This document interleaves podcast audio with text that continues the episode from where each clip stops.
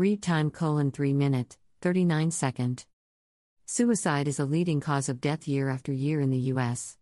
In 2020, a new law created an easy to remember mental health emergency hotline, 988. 988, 988, went live on July 16 and replaced the current National Suicide Prevention Lifeline, 1 800 273 8255, TLK. The ongoing spirited conversation about emergency mental health reform and community response protocol is getting tiring. When I say exhausted, it is about time we reach a consensus, the issue on the docket implementing the 988 rollout. When will we reform the way crisis intervention works in the community? There need to be more definitions laid out around the term crisis. I am a mental health therapist. I am also a person with lived experience. I can tell you that a crisis for one person may look different than for another person, even with the same disorder, problem, or diagnosis. To make matters even more confusing, imagine two people in crisis presenting differently. Add location, city versus rural, context, domestic situation, etc., and the variable in behavior and disposition become almost beguiling. Since everyone's situation is different, it is impossible to devise a protocol for each case, and how to train and educate responders is complex, urgent, and urgent. Regardless, the proper intervention would help to establish a soft landing in the mental health system for people in crisis.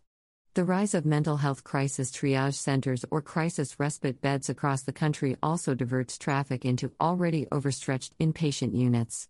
Critical for short term stabilization in systems where hospital beds are in short supply. There needs to be a community response to people having a mental health crisis, EMTs, social workers, peers, and police. In cases with an additional risk of violence, there should be severe consideration around how the intervention is implemented and by whom. In terms of more diverse community response, the CAHOOTS model continues to lead the charge in nonviolent and low risk interventions across the U.S. Still, in many situations, when a large enough degree of risk is present, CAHOOTS teams will not intervene in the crisis response and defer to the police. I recommend having police, social workers, and peers work side by side.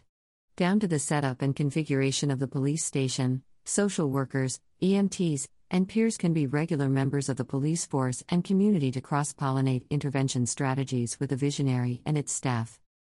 Since the line regarding how threatening a crisis can escalate is blurred, in terms of a crisis response, the readiness and effectiveness of crisis intervention will require more education, practice time, and to a lesser extent, additional training for all field workers.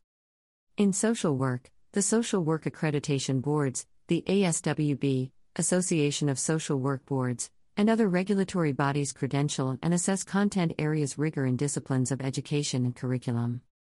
A lot more is lacking, but let us start somewhere. Curriculum needs to bridge an academic understanding of what it means to be in a crisis.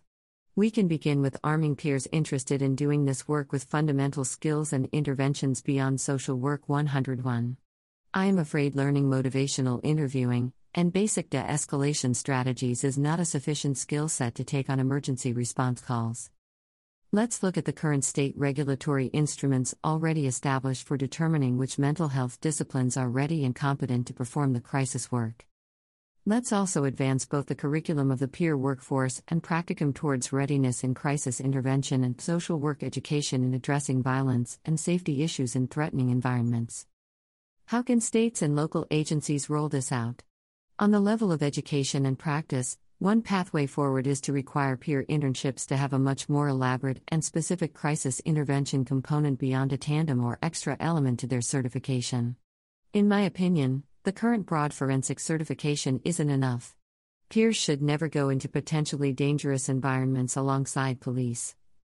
I believe the mental health community is making a big mistake by throwing any emergency service worker into a precarious situation when potential loss of life is involved.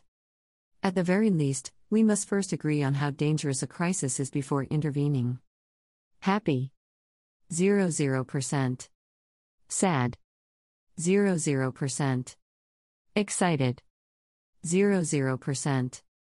Sleepy. 00%. Angry.